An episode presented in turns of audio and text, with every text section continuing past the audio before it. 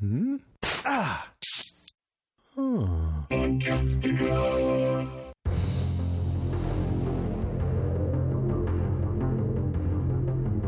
Hey everybody, I'm Rima. And I'm Peg. And this is Strange Indeed, a podcast dedicated to the hit Netflix show The Haunting of Bly Manor.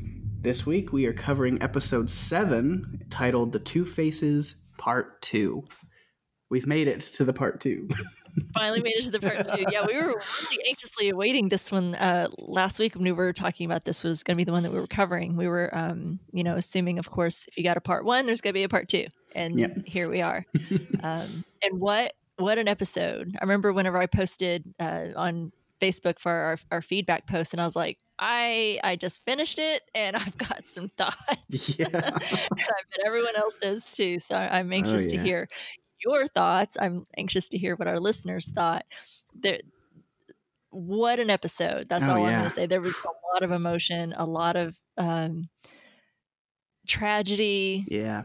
uh, in, in this one. Um, Mike Flanagan wasn't kidding when he called this a gothic romance because you, you definitely got a lot of that happening here. So, what are your general thoughts on this week's episode? Uh, generally, I think I really echo kind of what you just said. I think it was an incredible episode, another one, and just kind of like they just keep getting better, I feel. Mhm. And yeah, we got a lot of answers, a lot of backstory. But on the flip side of that coin, it was very dark and disturbing. And it was a little hard to watch in some moments, like with some of the stuff going on, like a lot of really sad and horrific stuff like going on with the characters and in that house on the property. And so I'm sure, you know, I'll dive into a little bit of it. I do want to, yeah, preface, I'm going to try to do my best to, to stay even, but like a little, if you want to call it a trigger warning or whatever. I know some people might think that term's a little overused or whatever, but you know, there may be some sensitive subjects and stuff that kind of come up within my notes that I'll try to dance around some of the like explicit, you know, specifics, but but yeah, but it might get into a little territory on some stuff. But No, I think that's good. I, Yeah. I think you're right. I think both of us, we could probably, you know, we're both probably going to cross into that, into Mhm. some sensitive subjects. So, Yeah. so yeah, every, it's, it's probably good to just kind of let people know um, if you're easily triggered or, you know, anything like that. Just um, maybe something to prepare yourself for, Mhm. um, just in case. So, yeah, that's a Yeah. that's a good idea. won't try to get too in depth on that stuff, but but it's some of it's you know, I mean it's character stuff that kind of has to be talked about when we're really Mhm. diving into this. I mean, yeah, I mean, we're just going to try and talk about it the best that we can and Yep. be as sensitive as possible. Yes. as, as we can. So yeah, sounds good. Well, I I know I'm really anxious to you know instead of just sitting here talking about how we feel about it, I I, I know there's probably a lot of feelings between the two of us um, in regards to this episode. So um, I would love to hear your number five. All right, my number five. And I like to start small and simple. I like to build up to the big stuff, which usually you cover by that point, but that's totally fine. I love that. Then okay. I have That's stuff to follow up with, so it's all good. So my number five, I just kind of wanted to talk about Hannah, the little bit that we got with Hannah this episode. Mhm. It wasn't much, but it was pretty big for her. It was a big deal. It was. Is finally Peter as Miles after the like full takeover. You know, comes down and, and kind of whisks her way, and you know, he's sweet talking to, you know, you beautiful, beautiful, sweet Hannah, and she's oh you. And like you're kind of wondering, like, is she playing it off because she knows, or like has she already forgotten that Peter possesses Miles? And you kind of find out she has forgotten because hmm she is in this we, we wondered about that a couple episodes ago of like is she just kind of stuck in this loop of forgetting and remembering and forgetting and remembering and that is kind of what happens and i think the analogy that i, I want to call him peter because it really is technically peter Yeah, for You sure. know? Here at the end. Yeah. the analogy that he uses for her referring to you know comparing her to wiley coyote i thought summed it up mm. really well it was this it was kind of disturbing but like it it did the job very well where she doesn't realize that she's dead she hasn't come to grips with that and terms with it so she just keeps walking forward off this cliff living her normal everyday life not really realizing until she looks down figuratively figuratively and literally he has to force her to look down and realize you know, not just in the loop, in her dream hopping, as they refer to it in this episode. I love that they gave it a name. Yeah, it's good to hear that they do have a term for it. Yeah. But yeah, like just because, you know, that kind of is the end of her loop is her dying and seeing it, but then it seems like she went back to not knowing. So for him to kind of grab her and break her out of that loop and make her look down and fall down the cliff, which then maybe one of the strangest things that I will find haunting for a long time is Miles being possessed by Peter saying meep meep. Know, Wile E. Coyote and, and, and the Roadrunner were precious cartoons to me as a child growing up. Loved the uh, Bugs Bunny show. That was just Saturday morning classics to me, and uh, I don't think I'm ever going to think of it. yeah, no, because anytime I think of that, I'm just gonna picture like Miles' face going meep meep all like sinisterly, and I'm gonna be like, nope, I'm done with that now. Um, you've ruined it. Yeah. Thanks. totally ruined the Roadrunner for me. Meet meet. Uh, that was extremely disturbing. hmm Wow.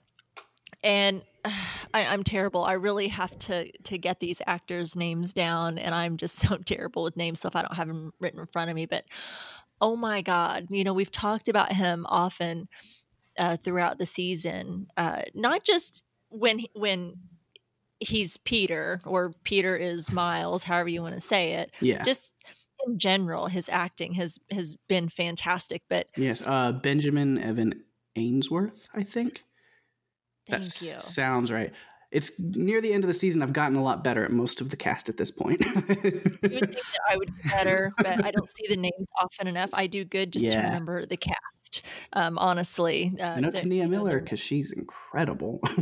oh my gosh, yeah, yeah. The only one I truly remember very well is Victoria Pedretti, but that's Yeah, because yeah. I just knew her so well from Hill House and just absolutely adored.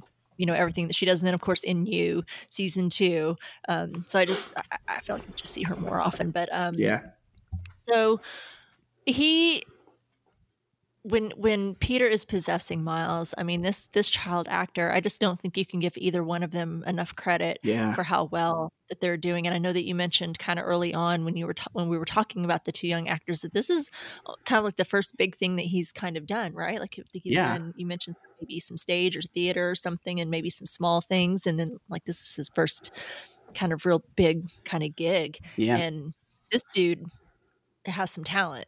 hmm Um, so so yeah, he's he's knocking it out of the park where he's really because in that moment when and I'm gonna be like yo, I'm gonna just go ahead and call him Peter because I think it's kind of confusing to you know call him Miles or or you know Miles is Peter because he's really Peter at that moment Yeah. there in the end and when he sees Hannah, he is full on as you said sinister. And it is really scary to watch. And it was spooky. It was so spooky the way he's walking Hannah out into the woods and telling her the story and comparing her, you know, to Wile E. Coyote. Um, I was really creeped out. I, Yep. The hairs on the back of my um, arm were definitely raised up and thinking, wow. And then, yeah, his little meet me. I thought, oh my God, yeah. Too much. creepy. This is creepy. This is, and then I felt so bad for poor Hannah. You know, like he Mhm. wasn't just telling her like looking down figuratively, but literally. You know, Yeah. because figuratively, Wiley Coyote, you know, looks when he looks down, that's when he falls off the cliff. Well, he wasn't making her just like figuratively look look, you know, down to make her fall. He she, like she literally had to look down into the well and once Yeah. again see her broken body um, lying down there, and then she's immediately goes back to her happy place, which I thought, of course, it's with Owen in the kitchen. yeah. You know, for the interview that you know we we they were talking quite often in this episode about you know where do you want to be tucked away? You know, where's your happy place? If there was one place that you could be tucked away, Yep. you know that you would want to see or be there forever, where would it be? And seeing that that's where Hannah keeps coming back to. Yeah. You know, I thought, oh, she's with Owen. You know, Mhm. I am interested to see where she kind of goes from here in these last couple of episodes, as far as Mhm. because I think she's broken that loop finally because she does go back to it, Mhm. But then she kind of breaks it by realizing, you know, Miles is gone and Flora might be too, and I can't do anything about it because I'm dead. Like she comes to terms with it in her in her memory. Right. Yeah. I, mean, I think she says it out loud. Yeah. Yeah, you're right. Not that she may not still get tucked away because we see even Peter and Rebecca, you know, Yeah. um, still kind of get taken taken to their different places um, and and through their dream hopping. But so that that will probably still happen. But I think now that she'll have that realization, I think you're right. She's got that now. wow, that was sad. Yep. I, poor Hannah. I Yeah. just I love her and I hate seeing her suffer and be in pain like that. And it was just so like I said, sinister, just creepy. That whole walk through the woods. Get to that well. Uh, no, Hannah, don't go. Yeah. All right, that's a really great number five. Um, well, I'm going to go ahead uh, and with my number five talk about Peter Quint. Mhm. Uh, and one one note, I guess I want to talk. Well, no, I'll, I'll talk about that later. I'll save it in my notes. We'll just focus right now on on Peter and kind of leave that um, for later. But we see he has a specific memory that he's forced to relive over and over. And and I think we kind of talked about it a little bit. Maybe it was a note or I don't know how in depth we went, but thought about what a kind of specific form of hell that Yeah. it must be to keep living uh, the the same memory over and over again. And Peter has a really intrusive memory uh, that he keeps going back to, and that is Yeah. of his mother. Um, basically, she doesn't come right out and say it, but essentially asking him to steal money Yeah. from Henry Wingrave. She's like, "Oh well, you don't have money, but um, you know you're not rich, but you work for a rich man." Yeah. You know, basically. And you know, we learn a little bit about Peter in this episode. We get a little bit of history on him. You know, he- he had abusive parents, Yeah. and that's kind of what shaped him to be the man that he is today. Not that it gives anybody an excuse of Mhm. being abused as a child or at any point in your life doesn't give you license to abuse others uh, or anything like that, but it kind of helps you kind of understand a little bit why he is kind of a bad man and he's also pretty selfish and why he seems so desperate now to escape his life because we don't really see the bad part of that when he's working for uh, Henry. It's like "Ugh, this doesn't look to be like such a bad gig. I mean, it's maybe not somebody's dream job. I know that the the cop kind of called him a butler, so I think it seemed a little um, simplified version of what Peter does uh, Yeah. for Henry, but it seems like yeah, it was maybe his assistant. His don't, don't, didn't they call it in the older days? Um, this is my man. I think I heard him say that on the Titanic. This is my man. You Mhm. know, uh, whatever. It was like his security guy. His, you know, he fetched things for him. He just did things for him or whatever. So that's kind of what I think of um, Peter Peter Quint here Yeah. um, but kind of see why he was kind of desperate um, to kind of escape. And it kind of contextualizes his behavior a little bit, but definitely doesn't excuse it. And, No.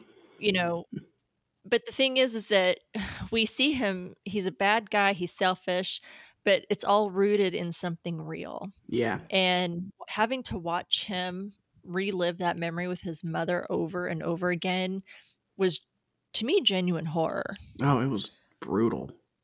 Yeah, I, I I know that there have been some people not quite as thrilled with Bly Manor as what Hill House, you know, brought us. Which I don't know. I feel like it's almost like apples and oranges Yeah. at this point. Now that we're getting further into the story of of of Bly Manor versus Hill House, I mean, Hill House definitely went deep. I mean, that was an emotionally gut wrenching series that I haven't been able to watch in two years since we we covered it uh, two years ago.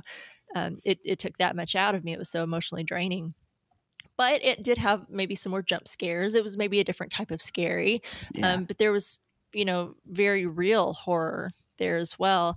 Um, but there's some different kind of horror here, and I don't know. I think that they did a really good job. Like I said, it does not excuse Peter's behavior. I'm, I'm I don't want to justify anything that he's done, but it kind of gives you some explanation as to who he is, how he became who he- is.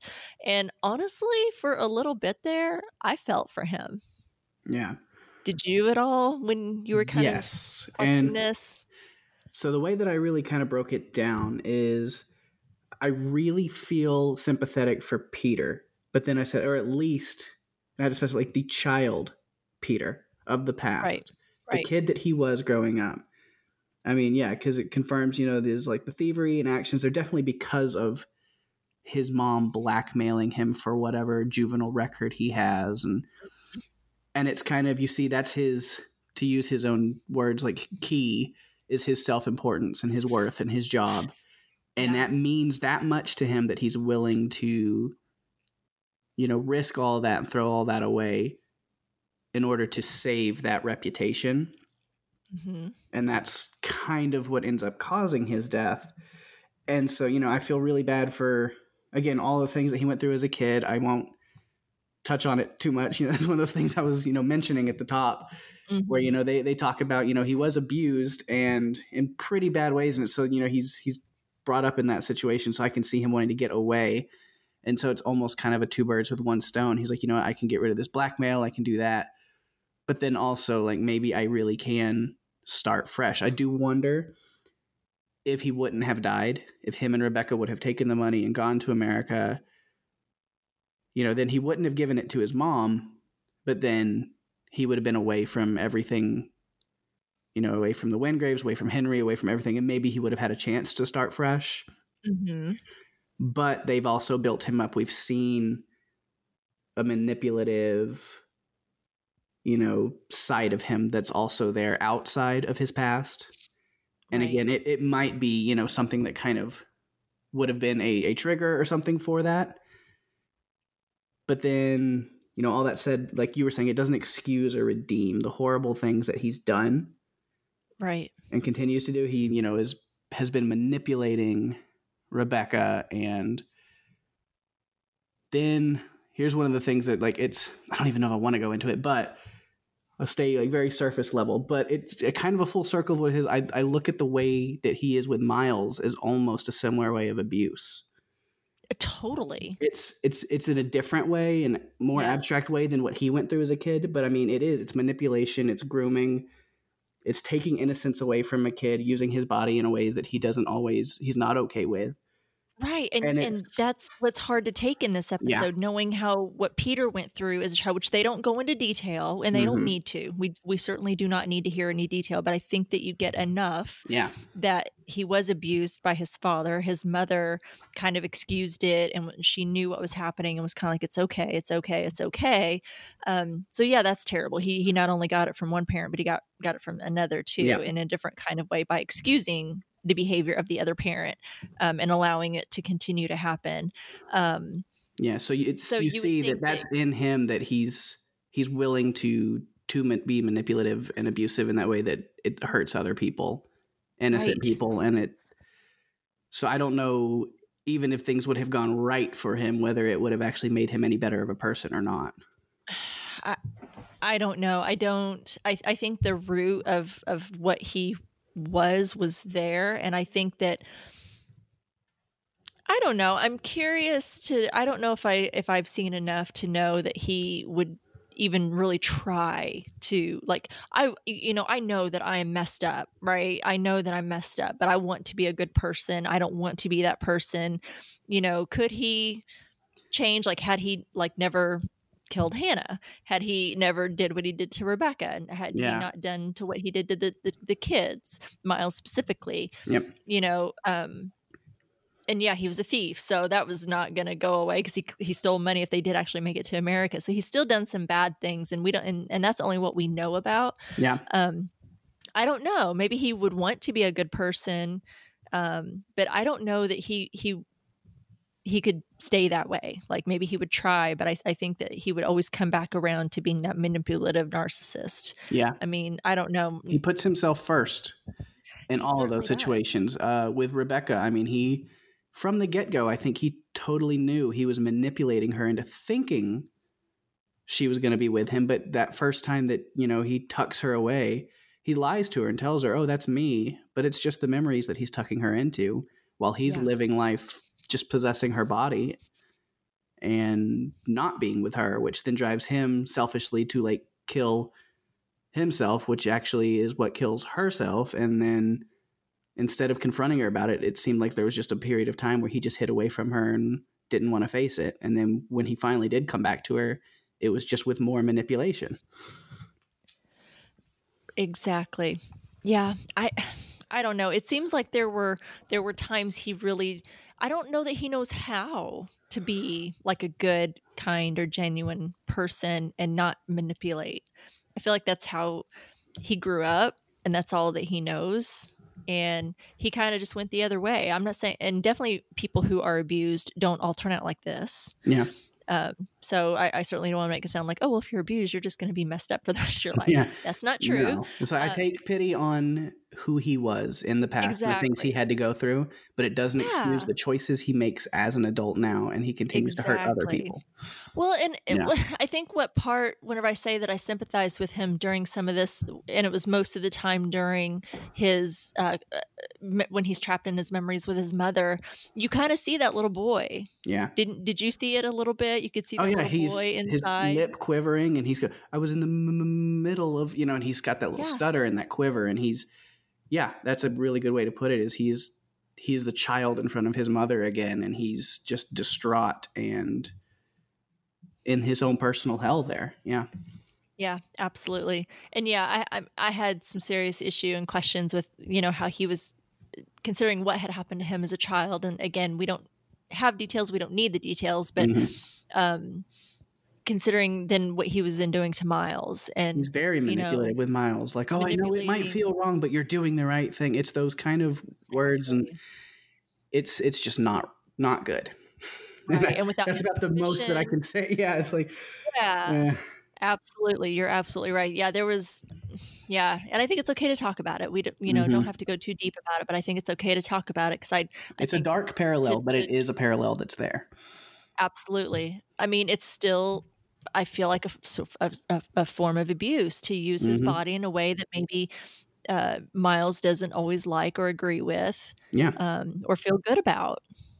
You know, um, but he knows the right So- words. He knows Miles. Like again, it goes back to that that key. He knows how to use that manipulation of oh, but you can see your parents again, and you can do this to where he is. He's manipulating and grooming this kid to do what he what, what Peter wants. Right? Very dark stuff, Mhm. Peter Quint. Yeah, All right. I, I think we've got more to talk about that because I know I'm going to talk more about Bex and I'm going to talk about more about their relationship and what that looks like. But just kind of talking a little bit about Peter and kind of seeing what it's been like for him because kind of seeing what it was like after he, you know, we, we've seen glimpses, we've seen him lurking about, we saw, you know, how he died and stuff, but to kind of see how that came about um, in this second part of the story was was interesting. So that's kind of what I wanted to talk about in, in this part. But I know we're going to talk um, a little bit more about that. So that's my number five. What is your number four? that actually was my number four. Was Oh, yeah, works out was Peter's past and kind of how it's affected how he behaves Awesome. now. So yeah, we covered it really pretty much hundred percent. Yeah, that's Good why I had a lot to say on that one because I was like, oh, it's my next one. Let's just do it.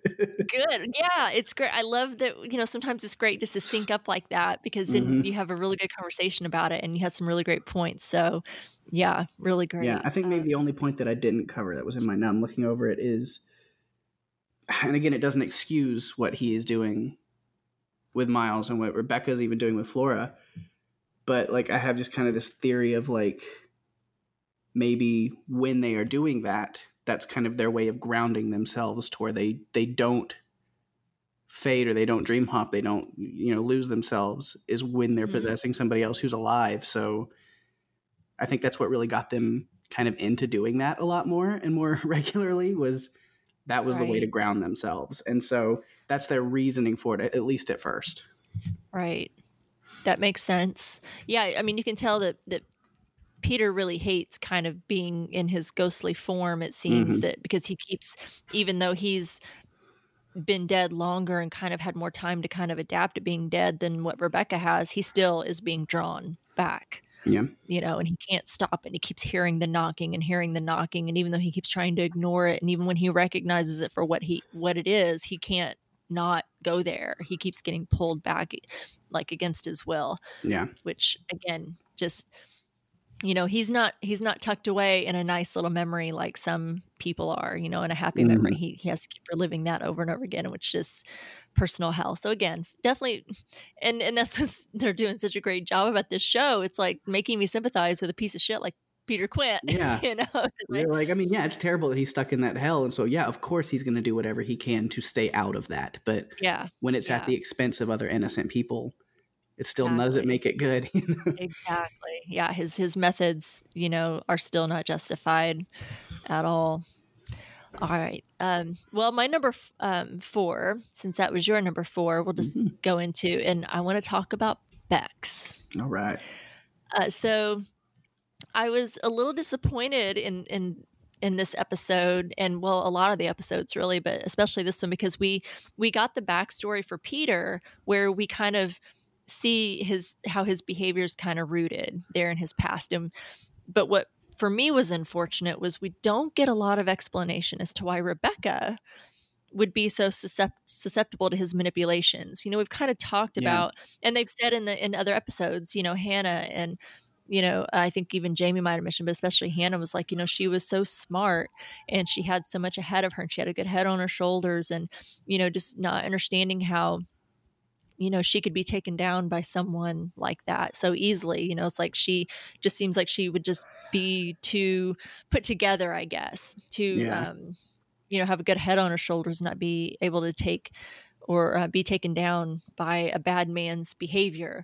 And it's, it's, just unfortunate that well since they're not really explaining that what makes her su- susceptible is that well we're just women are just naive and you know are that's it doesn't really require a real motivation it's Yeah. just a given I you think, know and that to me it's kind of lazy and sexist writing a little Yeah. bit I don't know. I think the theory I guess I could go with that maybe would make more sense to give them a little more credit. I don't know. Uh is I mean, you know, it's like an abusive relationship.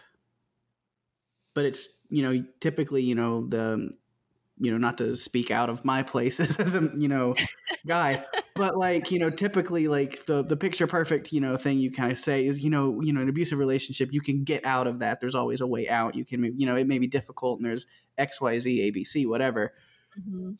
but you know being able to to brave that and remove yourself from the situation but i think the manipulation gets her his manipulation does fool her it has that wool over her, her eyes up until the point that she dies. And i think the point that he kills her in the lake she's done with him. That love that connection it's gone.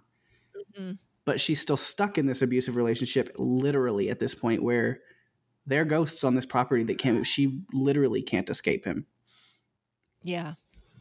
So i think true. at least after that point. So you know i don't want to speak to you know the naivety or whatever of up until the point she dies but i think after that it really is her just having to kind of roll with it because she literally can't escape and i think she sees the kind of manipulative and harmful person he can be to where maybe she goes along with everything because she fears for Miles and Flora and then Danny even at the point and you know that I think it's kind of she has to pick her moment to stand up for them and herself and whatever she can because it is it's like an abusive relationship that she literally cannot escape because she's dead. Yeah. I, I still wish though that we had because they they go to the all this trouble to give this complexity to Yeah. Peter and like it's I don't know like the the story of the man is more valuable and interesting than mm-hmm. you know the the backstory for the woman and I mean she she's one half of this fucked up relationship but Yeah. we only get character development as it pertains to the relationship It's true. I'll, ta- I'll give you that. And- and- yeah. that that's kind of the part i guess that bothers me it's like you know she's she's just as much a part of this as what he is but we're not getting that story you know about her and it may not even have to really explain maybe how she you know because we kind of see how peter kind of gets to be the man that he is and it's like oh that's why he's so messed up Yeah. you know, uh, or at least could explain maybe. Maybe that's not the whole reason. It could just be for many reasons. You know, there's the whole nature versus nurture thing. Mhm. Um, but at least kind of gives a little bit of like, oh, that kind of helps explain why he is the way he is. With Rebecca, maybe it doesn't really have to necessarily explain how she got into this relationship with Peter, how she was able to be manipulated. I mean, I, you could be a very smart woman and very capable and be taken in by a narcissist or, um, you know, be blinded by love and, you know, um, you know, uh, we've all kind of been there, you know. but I'm just like, you know, it just would have been nice had we gotten, you know, she is just as much a part of this story as what he is. But, yeah. you know, it's like, well, it's worth telling the complexities and um, the roots of his behavior, but not necessarily Rebecca's. And it just seems like they're just more interested in the story of Peter Quint. You know, he's a liar, he's a puppeteer. He also gets to be complicated. Um, he he does work well as a real life monster you yeah. know we've got like the supernatural kind of monsters here that i'm sure we're going to talk about i know i am um, but we also have um, well he is i guess supernatural but even before he was dead he was I, I still think a bit of a monster yeah. and i think dying kind of made him worse honestly yeah um and you know when he goes through the whole thing with Miles and Flora, you know, talking about if they just give themselves over and then, you know, they can all just be friends and be in their forever home, um, which kind of mimics how he convinced Rebecca to let him in. Yeah. He never learned any lesson at all from that initial violation. He's still lying, he's still using others. Mm-hmm. Uh, you know, so that and that's what's frightening is it's that that persistence and that relentless pursuit of his own self-interest that i think is really frightening and he's a very formidable villain i think um, yeah. Um, but she, but but they don't bother to kind of give rebecca that same you know depth or mm-hmm. we don't get to see that necessarily so that's where i kind of had a little bit of an issue with that i just wish they would have paid her and maybe they will. I don't know. We're only in, you know, well, we've only got two episodes left, so yeah. I don't know how much time we have to get much of Rebecca's backstory. But it would have been nice to get just a little bit more about who who she who she is because I think she's an interesting character for sure, and I would yeah. have loved to learn more about her. Um, but yeah, and yeah, that's I think a, a just to kind of circle back on Peter too. That point I was making about you know how he you know he's still doing the same thing with Flora and Miles when he saw how much it backfired with Rebecca when he when he did that to her to you know kind of let you know him take o- her over and that didn't work out but yeah he's still doing it with the kids and using those lies and manipulation and puppeteering if you will wonder yeah. if that's what Miles was talking about in that puppet story when yeah. he and Flora were doing that uh, story time mm-hmm. makes me curious but anyway or if he was Miles or was he Peter when he told that story yeah, because I feel like that was Peter telling that, that Peter? story. We'd have to go back. Yeah. I feel like you know, we kind of learn new things and now that it's been kind of confirmed and I think we've picked up on sometimes when we were like, oh no, there's something wrong with Miles there. We think he's being possessed, you know, when, when it, we were still kind of speculating and now that we know how much we would kind of pick up on it a little bit more now that we know. So, gonna have to do a rewatch after this for sure. Yeah. Okay. Well, I, I kind of dragged on a little bit on my number four there. So, um, what is your number three? My number three is the Forever House and the plan that really Peter has, but I guess, you know, Peter and Rebecca's plan, but it's more like I mentioned earlier, her kind of going along with it, maybe just until she finds the right time to to break away. And uh, I was I'm still trying to piece together exactly what that plan is. Yeah. Um, because I think you know at first I was like, are they trying to to take over? Because they were talking about the the forever house and you know bringing you know with your parents kind of thing, which now you realize it's all just a complete lie because the parents aren't even there. I mean, I guess they would be tucked away in memories of them with their parents, so that's where they chose to be tucked away. So right. maybe not, but, but you know, at first I was like, are they going to kill these kids? But I guess they're not really killing them the way that Peter, I'll give it to, even though it was in the body of Miles. Um, but Peter says, like, oh, Miles is just a little tickle in the back of my head now. He's still down there, but way at the bottom, you know, where yeah, they're just tucking them away permanently, not really yeah. killing them, but they're not they're not there anymore. Um, right. But then I was wondering, like, what does that actually accomplish? Because they've already seen that even if possessing somebody else, you can't leave the property. Right. That's like that's what I wondered. It's like well, you still can't leave the yeah, property. We didn't see them attempt it with the full takeover. Right. But I still, like yeah, but I would assume it still doesn't work that way. maybe it's a level of freedom like you were talking about like they don't have to keep like they're not going to be tucked away anymore like they're not going to be pulled Yeah. by those memories they're not going to keep getting you know pulled back uh, and doing that loop over and over again where they kind of lose themselves Yeah. um, so they're permanently and- grounded that way. right and they can actually like live again almost you Mhm. know they can breathe and they can eat and they can feel and they can touch you know Yeah, they can be together, which again, maybe, you know, part of the plan goes all the way back to like a year before where Miles gets him expelled, you know, gets himself expelled from school. And Peter kind of manipulates him into doing that. So, oh, so you can come back to Flora and make sure she's safe. But really, it's so this plan can be enacted to where, no, you can't go back to school. So now you're stuck here and you have to live here forever. And now I can, I can have you, you know? Right. And wasn't there speculation, just to kind of interject on that kind of theory, I think that was brought up last week by, was it one of our listeners that questioned that, was it Rebecca that made Flora write that note to bring Miles home um, so that they could carry out this plan? But maybe it was Peter Yeah, it could have that been. made Flora, you know, because Peter needs Miles. Um, Yeah. So it's all part of a game to Flora. Yeah. Flora's not as privy to everything as much as Miles had picked up on. Mhm.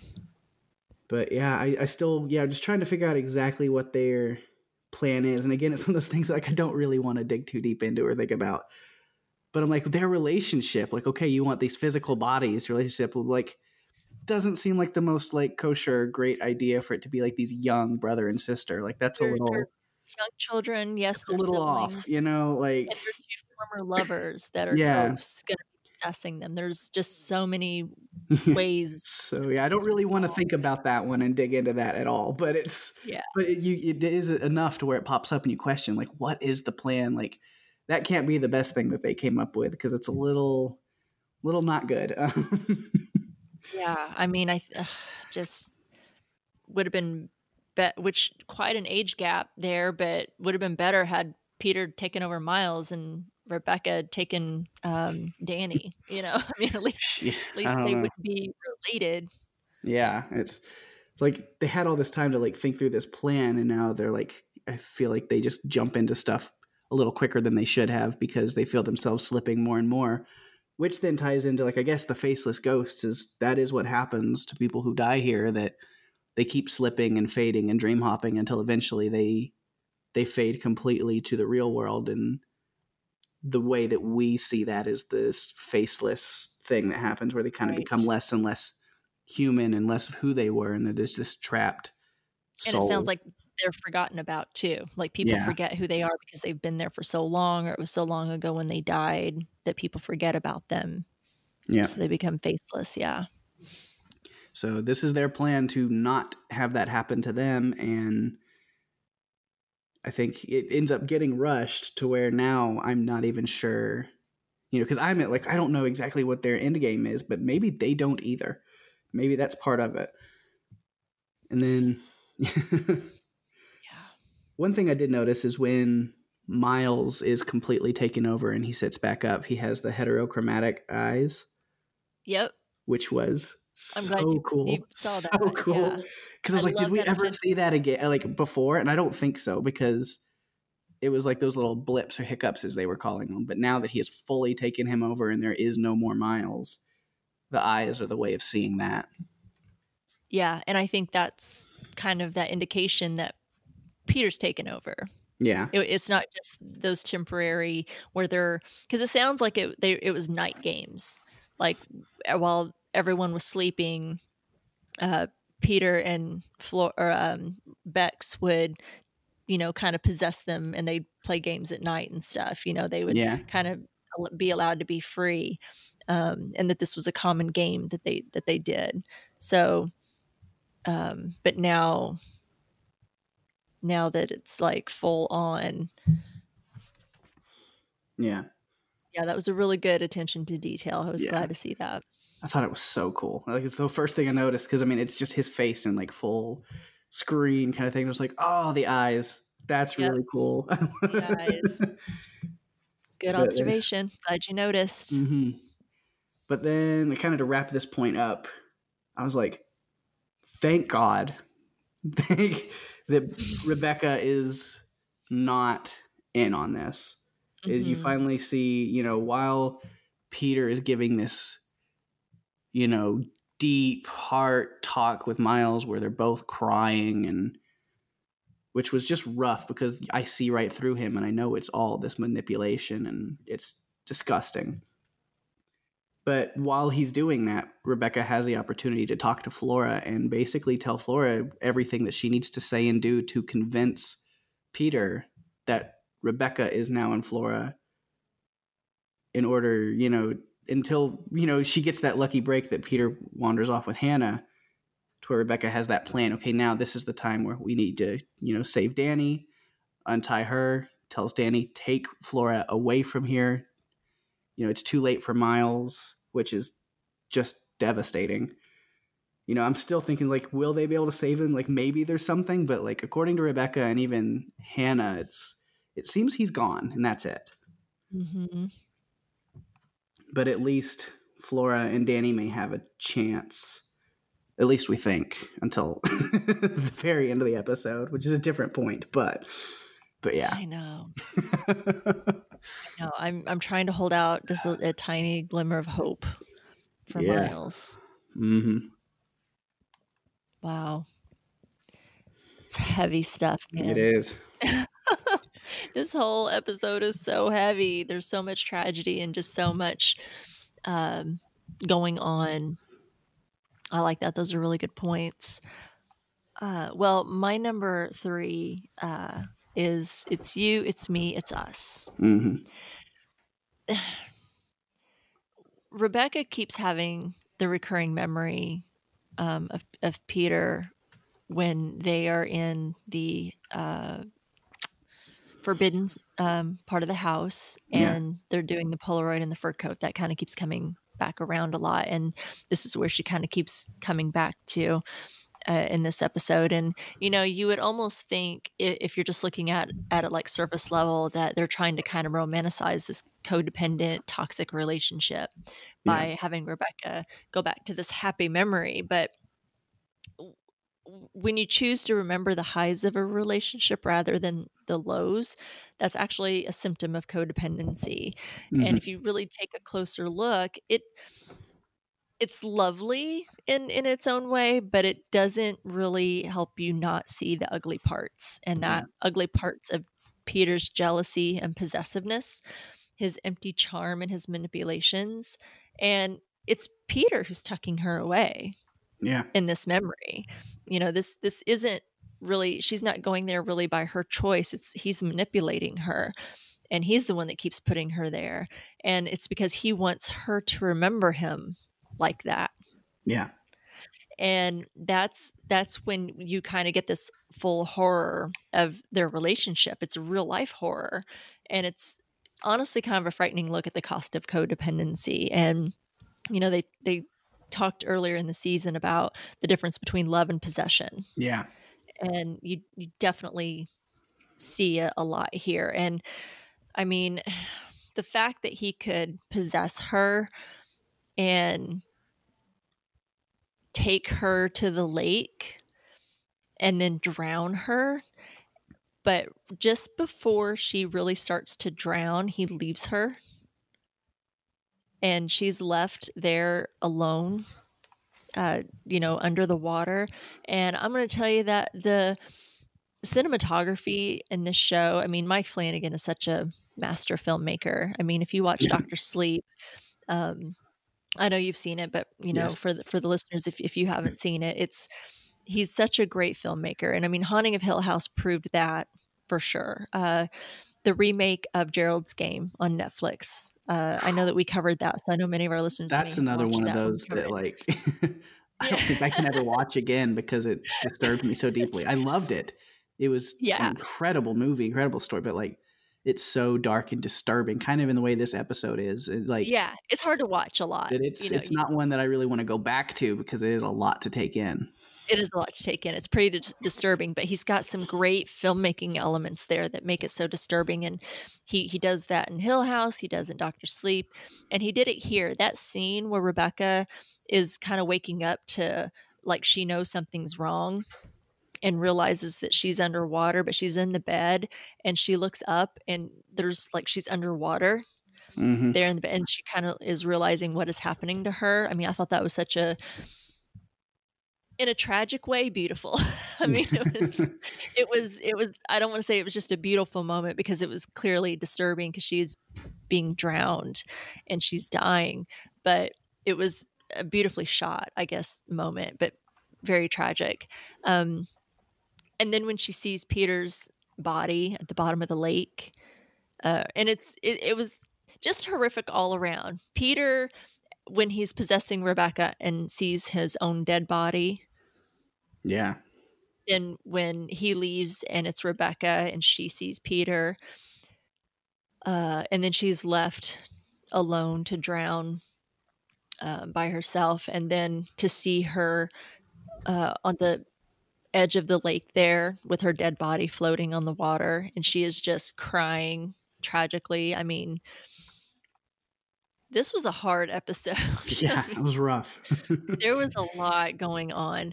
Um, so I don't know. Just you know, I, I like the the approach that they were trying to take with this. You know, if you didn't look at it too too heavy, you'd think that they're trying to romanticize this, but it's like no, they're not. They're if you really take a look at it, you can see all that's wrong um, with with their relationship and and how much it took for Rebecca, I think, to finally kind of wake up. Like you said, when she after she comes back after she's dead, and she's very upset with him. She's like, "That is not what you promised. That is not what you said." And, and that is, and when she says, "That's not what I agreed to," mm-hmm. again, you know, that hit hard. Yeah. So, and did you see just kind of a side note when we're talking about the bodies at the bottom? Like, did you see the little small skeleton next to Peter's body? I did. There was at least one or maybe two other bodies Mm-hmm. under there with him to where Mm-hmm. you know i think that's yeah it's definitely not he's that it's not the fate that only he has met Does no, no, doesn't sound like it at all. But I thought oh, that looks like a little body. That looks like a little skeleton, not Mhm. quite a adult sized skeleton, which is tragic enough being an adult. Think how Yeah. terrible that would be if. Ugh, I'm not going to go there right now. But that's what I. That's mm-hmm. what it reminded me of. But yeah, that's that's what I wanted to kind of just talk about is just their relationship in general and kind of taking a real look at that. And we really get a deep deep look at that. We got a glimpse of it in in part one yeah but you definitely get get a look at, at it here and we talked earlier about it when we were talking about peter and you know how he was manipulative and a liar and possessive and you know what he was doing to everyone not just rebecca but just an interesting take for sure. So whew, heavy stuff. This Yeah. was going to be hard to shake i think. This is going to be difficult when we wrap this one up yeah it's a heavy episode all around. It is around. heavy. It is. Um well that's my number three. What is your number two? My number two i'll um i was gonna say step out of some of the darkness and heaviness but not really i know it- not but not really it's it's just a different form of it um because i want to talk about dani and kind of her perspective throughout this oh my episode God, can you imagine? We haven't even talked about Dani. How yeah terrible this, what this experience was for Yeah. her. Yeah. and that's the thing is because i mean she doesn't know all this backstory she doesn't know. What's gone on between peter and rebecca she really hasn't even picked up on the whole possession thing. Like maybe she's starting to realize that there's some weird stuff going on with the kids but like Mhm. she's like a completely ignorant bystander this whole thing. And all of a sudden you know all she knows is she wakes up with her head like bleeding and she's tied and gagged up in the attic with these two kids that she's supposed to be caring for talking past her talking to some other figures that she can't see Mhm. talking about you know what they're going to do about her and you know trying to convince well we don't want to hurt her but like oh we can just tuck her away and oh i promise it's not that bad i mean it can be kind of bad sometimes when you're not expecting it and i don't like it all the time but sometimes it's okay like they're not selling it very well No kidding. Yeah. and it's just all of it has to sound just like complete insane nonsense where she's like what the fuck have i gotten myself into who are these Yeah. strange cult children and what are you know what are they about to do to me and then Rebecca and Peter appearing, and she knows enough of their story to like they're supposed to be very dead, or you know, right. at least Rebecca is, and I don't know why Peter's here. What is going on? And so it's just very, you know, confusing and perplexing.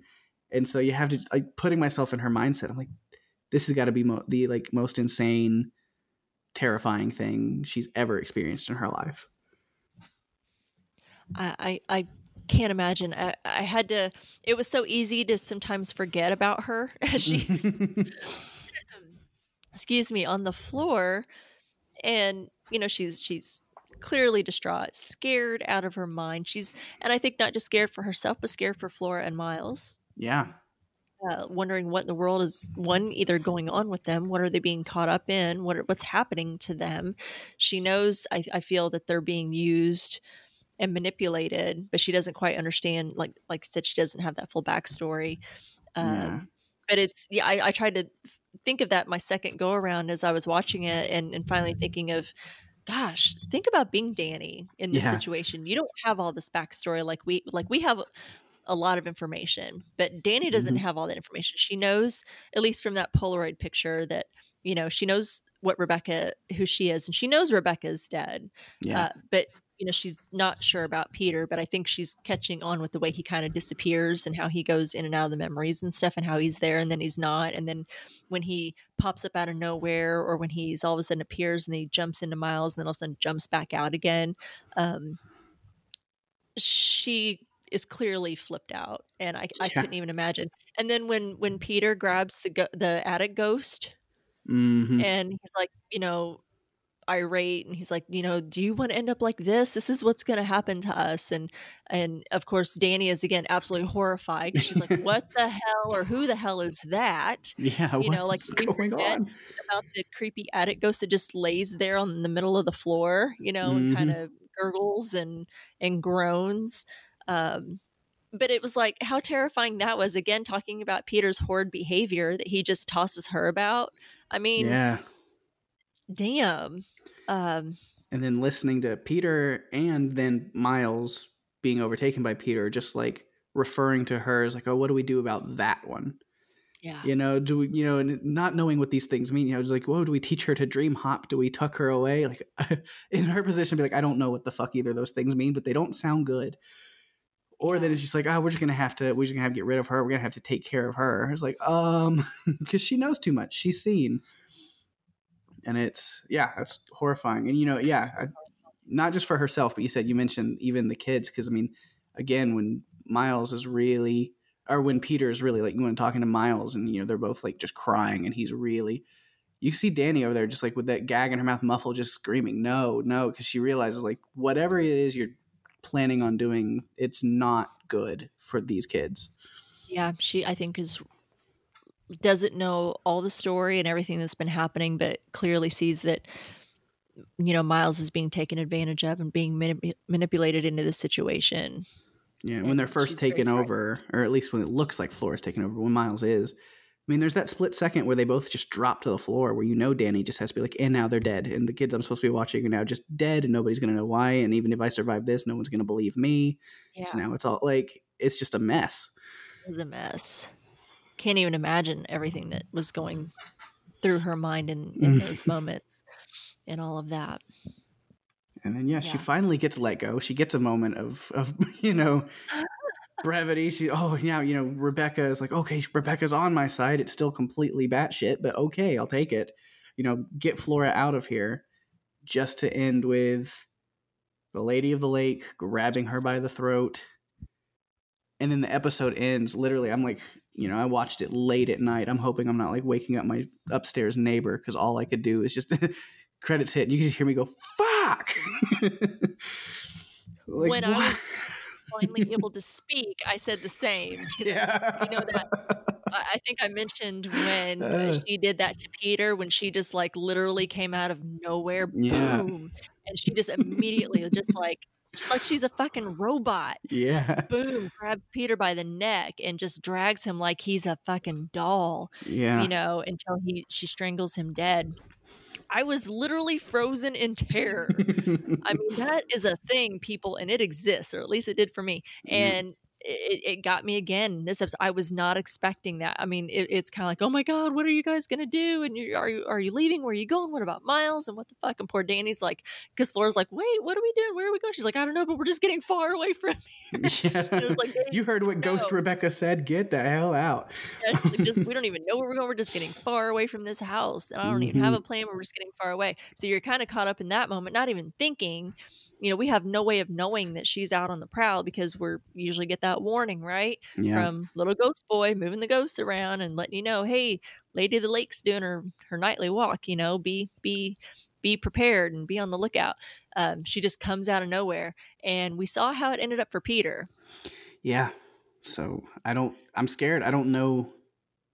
I mean, is there a way out of this for Dani? I because based on what we've seen, I don't think so. But but you have to hold on to that hope. Like, you know, Henry's still coming. Maybe I, I don't know.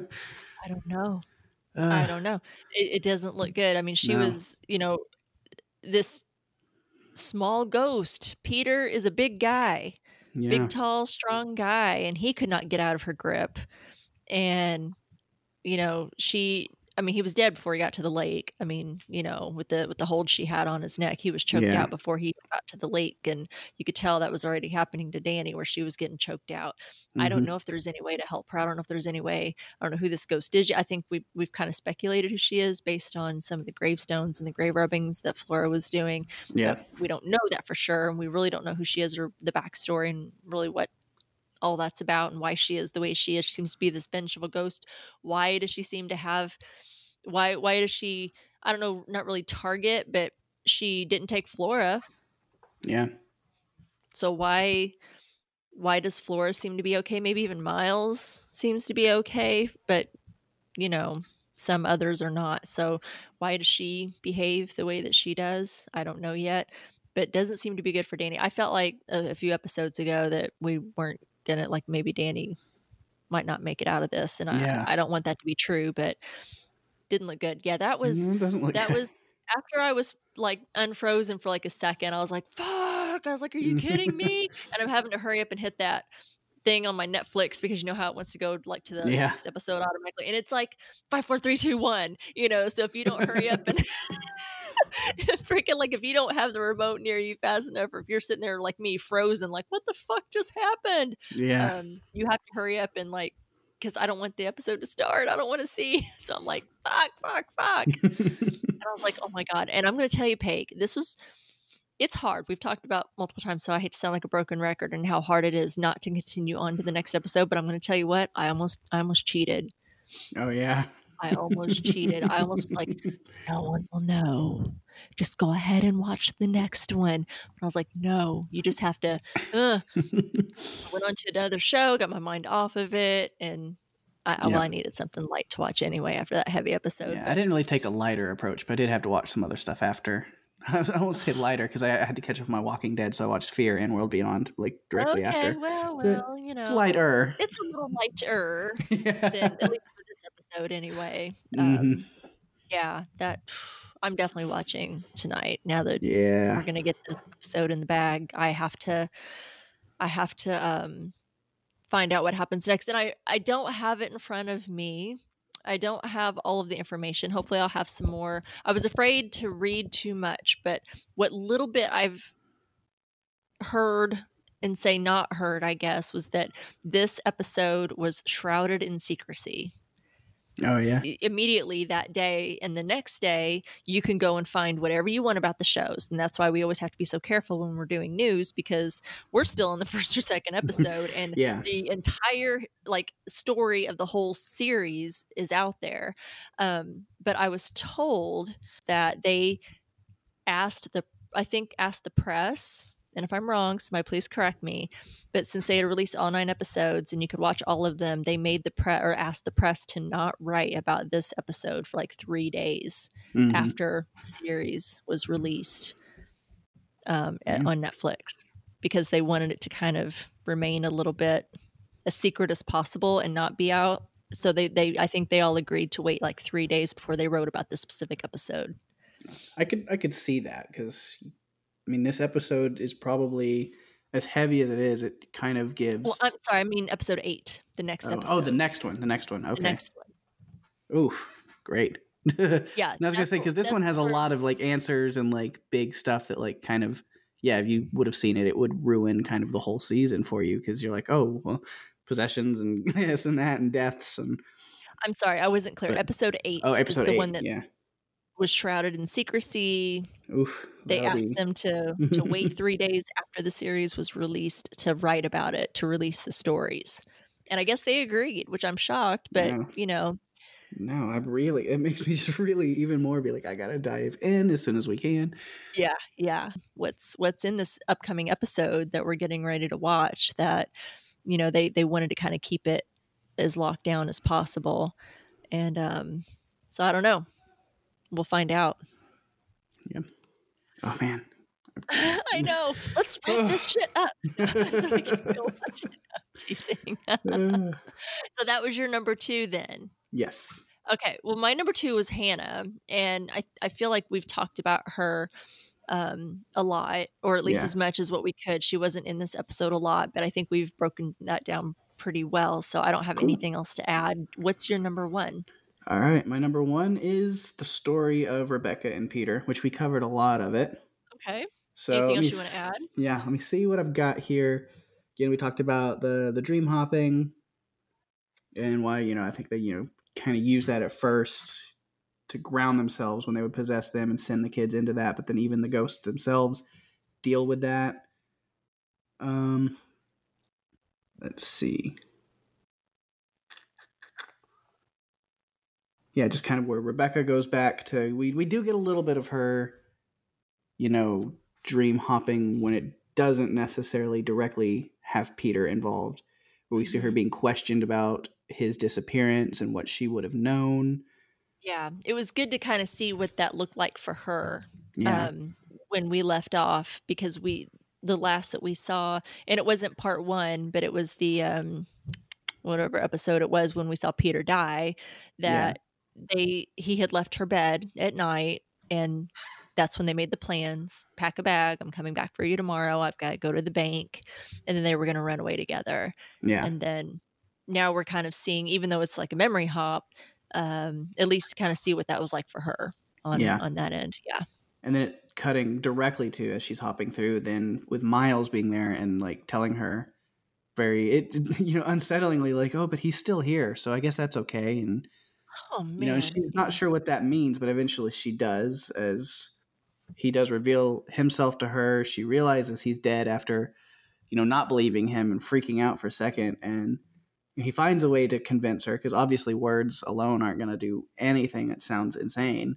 Yeah. But then having that where he has you know his hand go through hers as some pretty good evidence which fucks her up pretty bad for a while. Sure does. Um, she just kind of zones out a lot which i'm glad you mentioned dr sleep a little earlier there's a little nod to it i don't know if you noticed it i did not notice it the first time i caught it on my second watch oh, when- that? When rebecca is it. sitting at the desk and the kids are you know miss jessel miss jessel and she's just zoned and completely Mhm. ignoring them she has some scrabble tiles on her desk that are stood up on the front of her desk where you can Uh-huh. read them and they spell out red rum Shut up. yep i noticed it on my second watch and i was like that's fun because mike flanagan directed dr sleep the sequel to the shining for people who for some reason might not be aware and uh yeah so i thought that i was looked at it, i was like does that say it does like that's Damn it, you Mike Flanagan. I hate that whole red rum thing. That's why I can't watch The Shining anymore. Ever. Mhm. I've seen it once. That's it. I can't watch it ever again. Because Yeah. of that.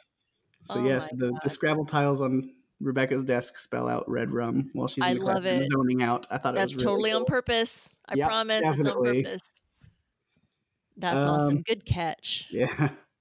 Yeah. So then we see the secret meetings she has with him for a while, but it's still at that point she can't touch him until finally he Mhm. accidentally possesses her.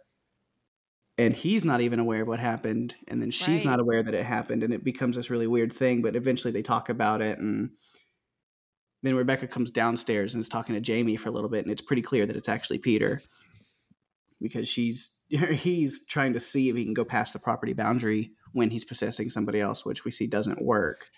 Right. So it, it gave me a little theory that I had that maybe there's nothing to this, but it was just I like I like my little theories, you know. I like hearing the theories. Where I was like, you know, does possession only happen under heightened emotion? If ghosts can have emotions, you know, which I guess they can in this circumstance. Because, you know, we see Peter passing through people and things for the most part, but it's only when he's deeply feeling some kind of emotion is when he was able to become more uh, solid or then possess people. Because you see, the first time he takes over Miles a couple episodes ago is while he was in fear of seeing his own dead body. right. So there's a lot of fear there. So that's when he takes over Miles. And then the first time he takes over Rebecca is, you know, she's, you know, kind of screaming and yelling just out of frustration because, you know, I can't touch you. I can't be there for you. This is not working. And he's trying to quiet her. And so he reaches out and grabs her out of frustration himself. And that's when he takes over. And then, of course, after that, then I think it's just that, like, the emotion then becomes this deep desire to be able to possess somebody as they kind of hone that ability. Right. But yeah, that's because I was trying to was like, well, why can't he sometimes and not? And so that was my little theory working on is I think there has to be, you know, at first strong emotion and then it becomes more of just, you know, the desire to do so. Yeah. And you were talking about, you know, wh- whether he can like feel emotion like as a ghost. And I think that he can. I mean, Yeah. he was definitely showing some emotion when he was trapped in that memory with his mother. Uh, and how much that affected him, and even you know where he cried at one point, and and you know, and that got to me. I was like, oh my god, I'm I'm having feelings here for Peter Quint, this Yeah. asshole. Um, but also when he's talking with Miles, and when he's Mhm. talking to Miles and talking to him about, you know, you're going to be with your mom and your dad who love you, and you're going to be in your favorite home, and there, you know, there's not going to be any more school, there's not going to be any more bullies, and you're going to be the richest man. He goes, I wish I was that rich, and I think he really meant that. I Yeah. mean, Peter Quint is a horrible, manipulative liar. He is selfish. We've seen all of these things, and that, you know, again, doesn't excuse because of his past or anything, but the man still knows how to love. Yeah. And, you know, you could really see how that affected him and how he has spent, I think, his whole life alone. Like he had parents, but it, I don't know what happened to his dad. I don't know. It feels like his dad's not dead, but we don't really know a lot about what happened to his dad. That was kind of shrouded in a little bit of mystery. Yeah. Um, because his mom says something like, "If if he knew where you were, he'd kill you," and he thinks they're they're kind of in cahoots with each other, his mom and his dad, and they're trying to, you know, ring him for some money and stuff. And so he, you know, we don't quite know a lot about what happened with his dad, but he pretty much grew up alone, it seems, and he doesn't want to be alone anymore. Yeah. And I feel like that is also kind of part of what's behind his, you know, wanting to keep Rebecca with him because he's even when he's possessing her, he's alone Yep. because she's tucked away in a memory and he's kind of there, but he's not there. He's still alone. And he sees this, you know, when he decides to make that decision to, you know, when he, you know, to drown her in the lake and, and have her die, that she can then be trapped with him. Um, so I think in that moment he was definitely feeling it, and that again it made Yeah. me feel for him. I really felt bad for him in that moment, and it was more like you said, more like the past him, the child him Yeah. that that made him who who he was. But I, I did I did feel feel in that moment. Definitely. I think the only other note I had on that was just a little another thing I noticed, which wasn't as hidden as the red rum, but uh, you know, the Polaroid pictures when it's Mhm. like after she had drowned in the lake, and then it goes back to that memory when you know the Polaroid pictures that they're looking at that he takes of themselves. They're very ghostly, zombie, decayed, dead in those pictures, Yeah. and it was a little creepy. yeah. Indeed. but yep, that's all I had on that. That's great. Uh, well, my number one was the ending there with Flora and Dani, and Dani being taken away by the lake lady. I, I, I don't have a lot to say because it was very quick, happened very fast. It's just a lot of what the fuck kind of moments. I think I saw some also some people were pretty pissed off at Flora in this episode. Like people are really mad at Flora in this episode, but I'm like, you know what? She's a kid yeah. and you know she's I think really scared for her brother Miles. I don't think that they're used to being apart. I know that they had some time apart when he was at his boarding school. Didn't sound like he was there for very long though, because he then, you know, found his way to get home and and I think now and speaking of that, I think it's pretty clear that we can definitely say for sure that when Miles was at school, he was definitely not under Peter's influence. He, yeah. It was just him. So I mean, he was under Peter's influence as far He as was- Peter's the one that told him to do those things to get back home. Yes, I well, yeah, Or, I think yeah. to to a degree Planted that he- in his mind. I think he planted the seeds, like when he was Yeah. talking about the keys Yeah. and and what it takes, you know, to to get himself home. And he even referenced that in this episode. He's like, "Do you remember with the bird?" You know, he was telling him about the bird, so he seems to know all of those things that happened and stuff. And Yeah. um, but I was like, you know, so knowing that he wasn't being possessed by Peter, did did Miles really was that like what it was going to take was for him to beat the hell out of his classmate, kill a bird, um, fall out of a tree, all these things? Was it? Is that really? Were those things like that necessary to get himself kicked out of boarding school and sent back home?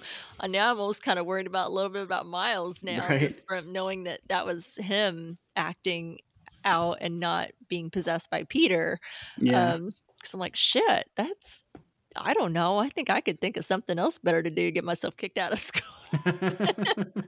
Killing an animal and beating Right. the shit out of my best just friend. just do drugs like a normal kid. Anyway.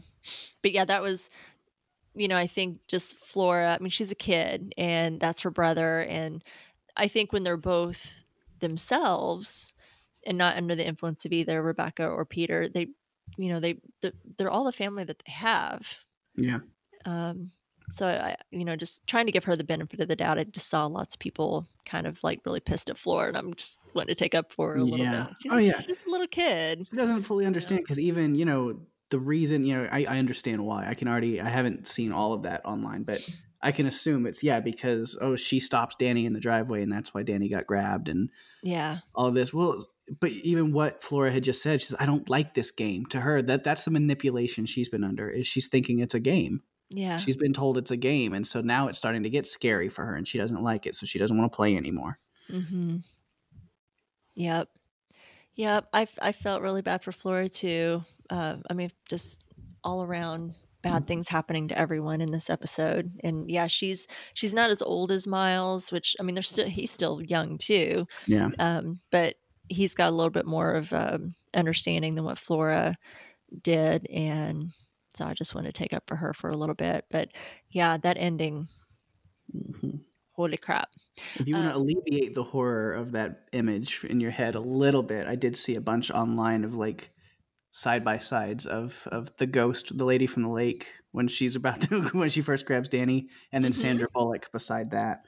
So Oh, you know, I didn't even have to see that, but I I totally get that, especially uh, like Bird Box, yeah, the stringy haired Sandra Bullock, yeah, you know, blindfolded. Kind of, I was like, she kind of got a little bit of a Sandra Bullock. Um, yeah. look going there. Yeah. Phew. Yeah, we got to figure out who that lady is and what the hell's going Mhm. on, and if Dani stands a chance in hell at um, escaping. I mean, I hope we find out very early on in the next episode, like right away. It'd be nice. I don't know. I don't know. I don't know what they'll do. I, uh, do you have any notes? Uh, just a few little things. First, I mentioned it a little bit, just in a throwaway line. And you know, Henry is still on his way, so Yes, Henry is should still on his way. We must not forget soon, about that. so- Yeah. see what happens. Because all of this whole episode was, you know, aside from like there's flashbacks and stuff, but it's happening while Rebecca and Peter are like dream hopping and fading. So hmm it all happened within the course of like an hour, or at least like a few, you know, less than the three hours it takes Henry to get there. Right. and then the other only notes I had, um, just I wanted to appreciate the little scene we got between Hannah and Owen and Jamie Yeah. because I thought it was a, a nice little moment of sweetness. You know, at absolutely no cost must we hurt those precious, precious gluten molecules. Um, They're so sweet. All of and them And then there's a little line in there that I caught that I don't know if everybody would have picked up on it. But, you know, Hannah is giving Owen that hard time about the gluten molecules and blah blah blah. And he's like, well, it's chemistry. And she says, yeah, chemistry is just like the cleaning. You know, with mopping, you got to add this and this and this. And then when Jamie adds into that conversation, and Owen says it's chemistry, and Jamie quickly looks at Owen and Hannah and goes, certainly is. I caught that. yeah. I caught that. Yes, the chemistry of Han- Hannah and and Owen. Yeah. Which Owen was just like, what? And she's like, it doesn't even re- repeat it. She's just like, anyway, like if you missed it, you missed it. Sorry. Mhm. Yeah. Too slow. hmm Yeah, not enough Owen in this episode, but I yeah. I need him to bring some more puns to to lighten the mood after this one. No kidding. In episode eight, is that why they just wanted to keep that in secrecy? Is like, oh, it's just a like hour long Owen like stand up special from Owen. It's just a bunch Yeah. of puns and jokes. pun pun filled episode with nothing but Owen. Yep. awesome. Any other notes? That's it. Okay. Uh, I think we covered most of mine. The only one um, that I see here that we hadn't really talked about or hadn't mentioned yet was is I was wondering why we haven't really gotten to see Miles tucked away or dream hopping. Yeah. You know, we we we've gotten Flora with with the last week's episode, and then we got um, Rebecca and Hannah and Peter, but we haven't seen Miles, and I wonder why. Yeah. I don't know what his would be, but I mean, I assume it happens because we know, you know, when Peter kind of jumps in and he's like, I, you know, you're supposed to warn me. So, I mean, he, it sends him somewhere. But maybe, I mean, because we know that's what he is, is he's tucked away kind of Mhm. permanently now. But maybe in one of these last two episodes, we'll get into kind of the tucked away mind of Miles. maybe. All right, so I typically at this point go to the hidden ghosts section, which we do have some that we're going to talk about. But I wanted to, um, and I think you might also have some insight here too. So I'll I'll talk a little bit about it, and then allow you to jump in too if you want to either jump in here or if you want to talk about it um, during listener feedback. But I was provided. Um, a story from Vanity Fair. This was from our listener Mo Favo, so thank you Mo Favo for this. Um, so we talked about when we talked when we covered Jolly Corner, and I think we've mentioned it a couple times in different episodes that we've covered is some of the backstories for the episode titles. Yeah. And so I want to talk about um, at least a little bit of the information that I have for the Jolly Corner. So this is last week's episode that we covered. Um, this was episode six. So of course, this was a big showcase for Henry Thomas, um, seeing his character, you know, trapped with his, uh, you know, really creepy, creepy smiling doppelganger, um, and how we had to see him live that over and over again. So, in Henry James's uh, story, because all this is based on uh, his, you know, taming of the, the is it the taming of the screw? Turning of the screw. turning of the screw. Why do I say taming? I don't know where my brain taming is of at. the shrew. Taming of the shrew Shakespeare. wine wine tonight that's where all this is coming from sorry um so but they've also taken lots of other stories that he has and kind of um added them in different parts of stories and kind of weaved them into that story as well so in james's story the jolly corner um and just if, if nobody wants to know about this feel free to skip ahead a little bit i don't know if this is too spoilery I don't mind reading this part because I don't know that I'm really going to read the books or anything. But if this is too spoilery, just give you a little heads up. We're going to talk a little bit about um, that story. So, in the Jolly Corner in James's story, a man named Spencer Brydon returns to wander the halls of his boyhood home and becomes obsessed with the notion of who he might have been if he had stayed in America. That obsession ultimately manifests itself in a malevolent double whom Brydon finally encounters. Horror with the sight had leaped into Brydon's throat gasping there in a sound he couldn't utter, for the bared identity was too hideous as his, and his glare was the passion of his protest. Brydon also describes the double as having a rage of personality before which his own collapsed, which sounds like a fairly accurate description of the grotesque relationship between the two Henry Win- Wingraves in that episode. yeah. Um, and then for this episode, the two faces. So that was episodes three, and this episode here seven, uh, where we have the story of Rebecca Jessel and Quint. So the ghostly love story, so nice, Bly Manor told it twice.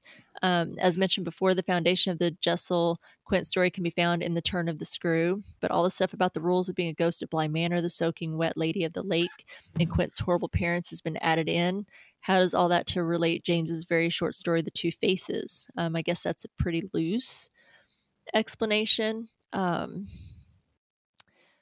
Something that's touched on in The Turn of the Screw and explored more in depth here is in the way in which Jessel and Quint romance relates to class transgressions. And then we talked a little bit about that a little bit um, in the other episode. Um, in the book, the valet Quint violates a class boundary by romancing Jessel, who, like all governesses, is a lady. Uh, that feels like a very musty idea that wouldn't be out of place in a story from the 1890s, but the 1980s. Well, let's just say the class structure had always been much more rigid in the UK.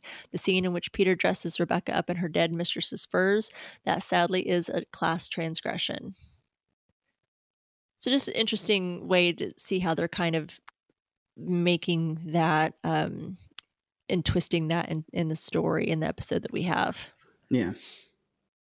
So that gives a little bit of history um, as to the naming of the episodes. So that that was helpful, I think. Yeah. Kind of learning the origins of, of that. Yeah, I had a listener kind of reach out to me as well and gave me a different, like a kind of like a super summary, which is like a Cliff Notes or you know kind of thing on the Jolly Corner, which is that short story you mentioned. Since we had talked about it, and so you know, I kind of responded back. I was like, "Oh yeah, because it's also written by Henry James. That makes a mm-hmm. lot of mm-hmm. sense." So I was like, "Okay," so because I knew, you know, um, Mike Flanagan, before we even saw this, before this season started, had mentioned in a little interview that besides the gothic romance thing, was that you know he wanted to bring in some of Henry James' other works that have never been adapted to screen before. Right. He wanted to play with some of those other stories, so that's a perfect example of one of them he decided to bring in. Exactly. It's awesome. Okay, Anything else you want to say about that before I move on to the hidden ghosts? I think that's good. All right. Uh, not a whole lot of hidden ghosts in this particular episode, but we'll go over the few uh, that we did see. I only see. Caught two myself. Oh well, good eyes, good eyes. um, I, I think I was so wrapped up in the story, I had trouble. I had trouble this one for sure. Um, well, the first hidden ghost that we see is at the 20 minute and 22 second mark as Rebecca is walking down the hall to the forbidden suite or the forbidden mm-hmm. um, part of the home. She's walking down the hall. You see her back, but in front of her, which might be a hidden ghost, but I'm telling you, if you're staring at it, it's right there. Uh, there is a, a, hidden ghost right there in front of her in the corner of the hall. Um, yep. Looks like a figure in like a white gown or something, yes. maybe. You saw One it too. Saw. yeah. yeah. So, yep, figure at the end of the hallway in front of Rebecca, 20 minutes and 22 seconds. Um, at the 27 minute, 34 second mark, there's a shadow over Rebecca's shoulder on the right side. So, mm-hmm. this is when her and Peter are, uh, looks like in her room. And behind her in the doorway, there is a shadow figure. You really cannot yes. make out did you see that one as well? That's the other one that I saw. So we knocked those well, you caught them yeah. both because that's the only two. That's it. that's it. Nice. So, I did get. So, hey, I was. I'm starting off. I only saw two, but hey, hundred percent. You got hundred percent on, on this one. yeah, good job. Yeah, I was so caught up. Uh, this one was was definitely hard for me. Um, as far as the not so hidden ghosts, not quite as fun, but you know, um, at two minutes and 20 seconds and kind of maybe starting at two minutes and 13 seconds ish, Peter and Rebecca walking up from behind Dani, but they show up throughout the episode after this constantly. So, of course, they're not so hidden. Yeah. Um, 44 minutes and 33 seconds, we get the what they're calling the fancy faceless lady, the one that the attic, I'm calling her the attic ghost lady that Rebecca or Peter just literally just like she's lying there next to him, like she's at mm-hmm. his feet, which is just creepy. And no one seems to just think about her being there. He reaches up, grabs her, and you know, is like, "Do you want to end up like this?" Um, felt terrible for her. She seemed to be like really, like trying to like put her head down and cover herself yeah, like almost and, like embarrassed and ashamed like don't don't talk about me and my not face i know it was terrible i'm like god peter you're such a prick. um, And then at 56 minutes and 42 seconds, the faceless lake lady standing right there in front of Dani. Um, And yeah, in this picture, she does look a lot like Sandra Bullock with no eyes. I mean, like literally looks like her. And that's it. That's it. I know. Um, you know the the not so hidden ghosts aren't as fun, but you know I'm gonna go ahead and point those out anyway. So that is it for the hidden ghosts this episode. Not that many to speak of. Um, Mhm. And with that being said, that will go ahead and take us into one of our favorite parts of the podcast, and that is our listener feedback portion. Yeah.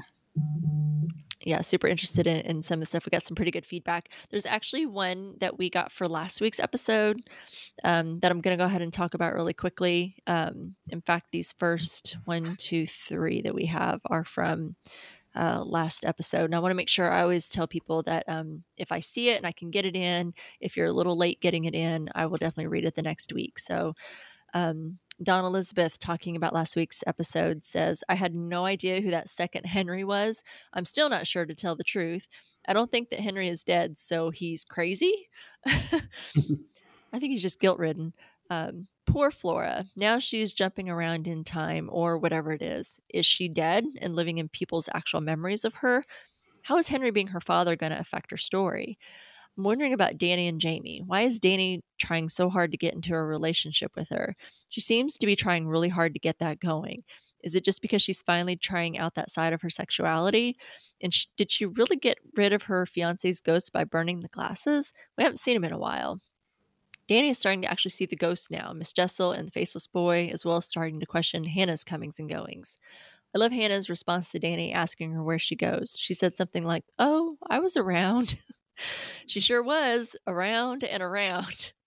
Is there more of a tie between Jamie's story of her family and the truth about Charlotte and Henry's affair than just a story? I love Jamie's talk about sending men into the mine to dig up dead things. That struck my morbid side. Do you have any ideas regarding the faceless boy and the faceless paintings in the opening? I'm just not sure. Also, how did the kids' parents actually die? The show is doing such a good job that I wonder if we are in for a real doozy of a surprise. Looking forward to your podcast and also to hearing everyone's feedback. She's actually got a second part to that too. She wrote um, that was her first part of the feedback, and then she wrote in some more. Um, she says, "Warning: spoilers on this episode. So if you haven't seen it yet, skip this comment. You asked for some feedback on the post. I wasn't sure where to put it, so I put it here. Let me know if some place is better. I love your idea on the faceless boy moving the dollhouse dolls around to give Flora the heads up on when the ghosts are moving, especially the lady of the lake one. I wondered what his connection was. It had to be more than just playing with the dolls." I wondered if Henry was just crazy, but now I agree with you that the second Henry is his guilt. I don't think he's actually dead. Rima, I agree with you that Jamie's story was too long. I actually felt like the actress herself wasn't all that into it at times. I like the backstory, but feel it could have been cut down. One of your listeners posed the theory that Rebecca had Flora write the letter to Miles to get him to come home. That has me thinking. And poor Flora. Really hope she isn't dead. I can imagine that if you are possessed by a ghost and that ghost takes over your body, when it leaves you, you don't know why you're in a different location than you recall being in and get totally confused. The show definitely needs a rewatch to catch all the nuances that first watches reveal. Keep up the good work. Love you and Paik. Oh, thanks. Oh, thanks, Don. We love you too. All right. Laura Willie Swink says, if the theme of Hill House was grief, I feel like the theme of Bly Manor is guilt and being haunted by our guilt. I seriously did suspect that Henry and Charlotte had an affair and that one, if not both of the children, were his. I did not, however, expect that Henry did not actually know that Flora was his child. And speaking of children, I think that faceless boy must be related to the faceless lady of the lake. Did you think it was her son and they and that they died tragically, and perhaps her nightly walks through Bly is in search of her child? Hmm. I hadn't thought of that until now. I mean, they kind of dress the same. Mhm. He's he's kind of got that long. Um, I don't want to call it a nightgown because it wasn't really. That's kind of what I feel like. Um, Yeah, in- in it kind of it kind of is though, and I know that I, I depending on it what the time frame, time period they're from, like 1800s and right. stuff. It was it little was fairly boys common wore boys basically to- gowns and dresses, like a when they were dressing really gown or young. something. Yeah, Yeah. yeah, When they're young, they they did wear it was like a a, a, a male type nightgown. Yeah, that's Mhm. boys wear those too. And then we see the lady in the lake kind of wears a, a really long, you know, kind of like a nightgown looking type of dress too. So looks like they could be from the same time period. I guess that's always possible. Yeah. This is why I love hearing from our listeners. Yeah. Thanks, Laura. Um, okay, so on to this week's episode. So Lindsay Schlicht writes in and says, Whew, another good one. I'm glad to finally be understanding some things. Dream hopping, who's possessing who, what really happened to Rebecca. I'm not sure I understand, though, why Peter wanted him and Rebecca to possess Miles and Flora forever. We learned no matter what, they can't leave Bly Manor when Peter joined with Rebecca forever, and she couldn't leave the property, right? So why bother possessing the kids forever? Just as a way not to fade like the creepy faceless ghosts? Rebecca's death was so sad, and I'm so glad she did not help Peter in the end and saved Flora and Dani. I only hope it wasn't for nothing now that crazy ass Lake Lady has Dani. Sorry. Makes- for some reason, that line just made me giggle. I don't know. the fact that Miles is truly gone is also really sad. Did you notice he now has two different color eyes? I'm so sad we're almost done. Why, yes, Lindsay, we did notice, and I'm glad you noticed too. So cool. Again, I just. Ah, They think of everything. Nothing gets by Mike Flanagan. no. That's awesome. Thank you, Lindsay. All right. We have one email this week from our good friend and my other co host, Daphne.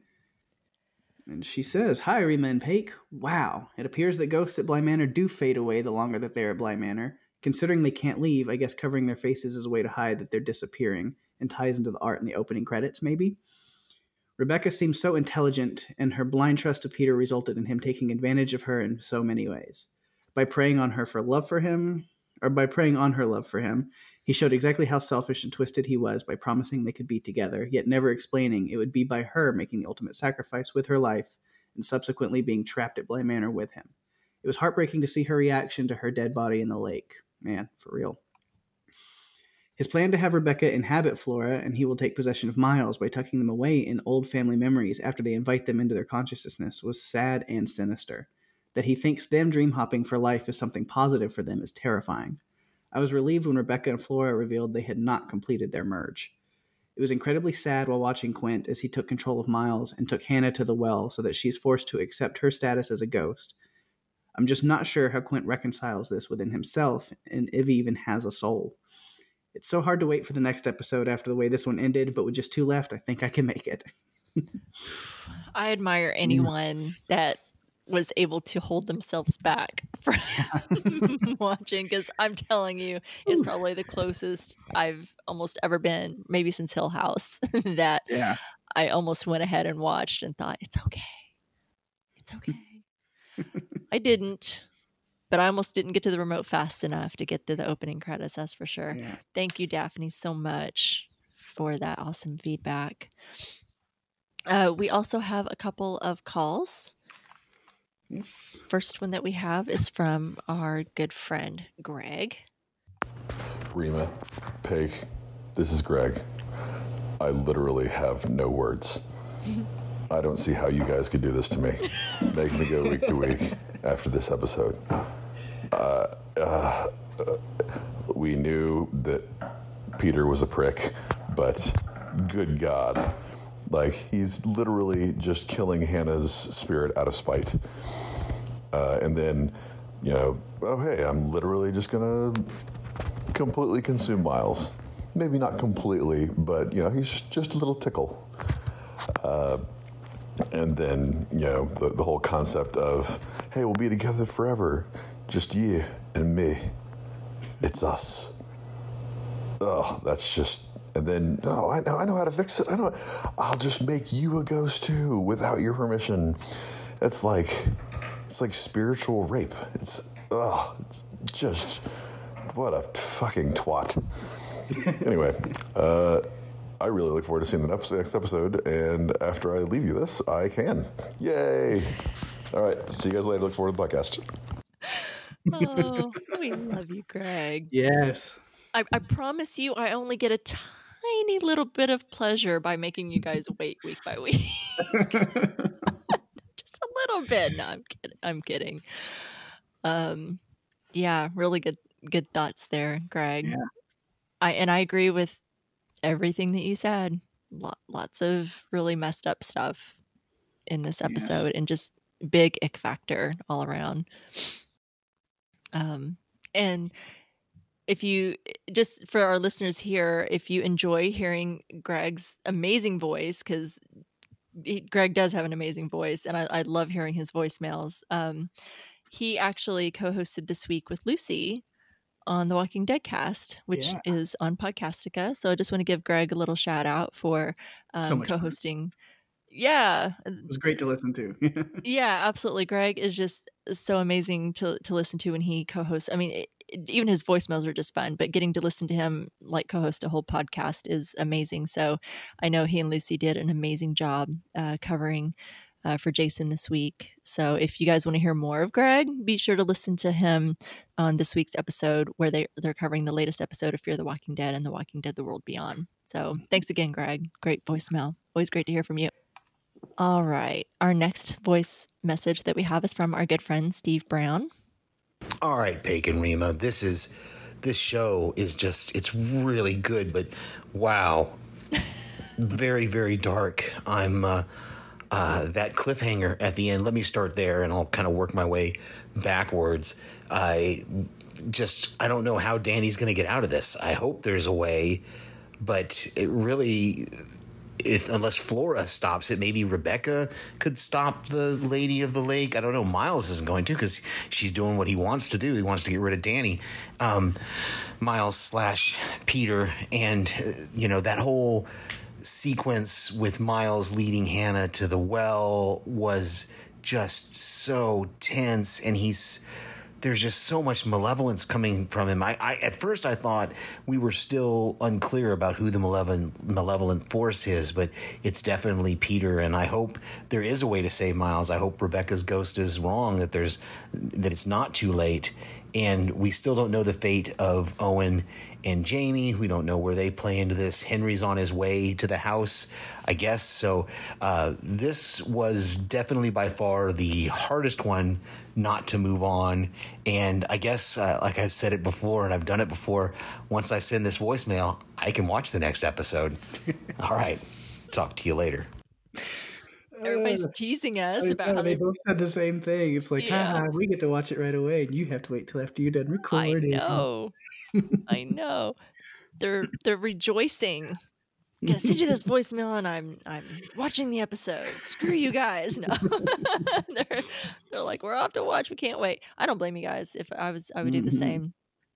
Thank you, Steve, as always. Great to hear from you guys. Uh, it, it, humbles me to um, have you guys watch week to week with us and then you guys let us know what you think about it and you take the time to do that is I, am I'm, I'm eternally grateful. So thank you guys so yeah. much. Um, we've only got a couple more episodes, so we've we've gotten yeah. a really great turnout, really great feedback throughout this entire series, and I hope that we, you know, get more and more of that these last two episodes because I think it's going to be big. I don't know whatever's going to happen. I think it's going to be big. Um, so can't wait to hear more from you guys. Thank you, everyone. Well, next week on Strange Indeed, most folks have already moved on to the next one, but it's going to be new for you and I, Paige. Yeah. Um, episode eight, The Haunting of Bly Manor, title, titled The Romance of Certain Old Clothes. Hmm. I interesting I, title. Is that another Henry James work that we don't know about? Maybe. I don't know. I don't know. I didn't far ahead yet. Let yeah. me see. Well, you know what? I'm not going to look because then I'm, i might get spoiled. So I don't know. We'll, we'll talk about that. episode. I'm really trying to, especially considering how much they did try to shroud this one in secrecy, that they didn't want the yeah. press to write about it for three days after the series was released. Um, well, we are really excited for you to follow us to Bly Manor, but until then, you can follow us on Twitter at Strange Cast. You can like us on Facebook at facebook.com slash You can email us at strangerthingscastpod at gmail.com, and you can also find us on the TV Time app. You can find Strange Indeed and a bunch of other great podcasts at podcastica.com and go out and leave a review for Strange Indeed on Apple Podcasts. Yeah, and I mentioned Walking Dead cast uh, on Mm-hmm. Podcastica, so be sure to check out, um, you know, their coverage of Fear the Walking Dead and The Walking Dead World Beyond. As I mentioned, Greg um, um, co-hosted with Lucy this week, um, so be sure to check them out, and then also check out House Podcastica, where Jason and Chris and Rich are covering The Mandalorian season two. Holy crap! So good. wasn't episode three amazing Oh, this yeah. week? Oh yeah. Oh especially for like I mean, it's going to be amazing for anybody, but especially for like a diehard like Star Wars nerd like me with all the Mhm. little like Easter eggs and name drops and things. I was like, "Oh my gosh." I know. It was it was amazing. It's definitely super fun if you're a Star Wars nerd, but you don't have to be a Star Wars nerd because there's it's just a fun it's a great show. show. Yeah. Um so yeah, check out check out those guys on on Podcastica, House Podcastica and Walking Dead cast. And um because we're talking about great podcasts, um you can also check out Pake's other podcast as he mentioned earlier that he co-hosts with our lovely Daphne, um, which is called Run for Your Lives um, where they cover monster movies and creature features and disaster films. And you can find them anywhere that you listen to your favorite podcasts and at runforyourlivespodcast.com. Got any sneak peeks for us this week, Pake? Yeah. Um, again, um, I like to throw back to what's currently the most recent episode, which you know I teased last week. The Lost World Jurassic Park is out now, Yay! and then this weekend we will be releasing our second uh, holiday special for this year for the season. and um, well, isn't that it's a trip and a half? um, uh, we covered the movie from 2007 2008 uh ThanksKilling, which is a low low low low budget Oh, uh, horror slasher flick about an evil ancient murderous turkey who goes on a rampage killing these college kids on their thanksgiving break. And the budget for the movie is $3500 it was literally like the turkey is just like a puppet made out of like different effects supplies that the di- director made in the bathroom of his apartment. It's the it's like home footage like quality video. It's terrible but in all the best ways. Wow. if you it's with all the puns and needless gore and nudity and it's a low budget horror flick that knows how bad it is and they purposely you know made it a kind of a cult classic in certain circles because of how terrible it is so we figured you know what let's jump into it and see what happens and i think even if you don't watch the movie even if you don't like the movie maybe tune into the podcast and just see us kind of have a, a fun time kind of making fun of it and enjoying what it was Sometimes that's just as good, if not better, than Yeah. watching the movie, just listening to you guys cover it. So, yeah. Well, I, I really appreciate that you guys really went there. So I admire that. That's awesome. That's awesome. Well, yeah, everyone should definitely check out your holiday special for Thanksgiving coming up. That's awesome. Yes. All right. Well, that's our show. Thanks for listening, everyone. Until next time, I'm Rima. And I'm Pake. And Amber A. Madison 7 is strange indeed.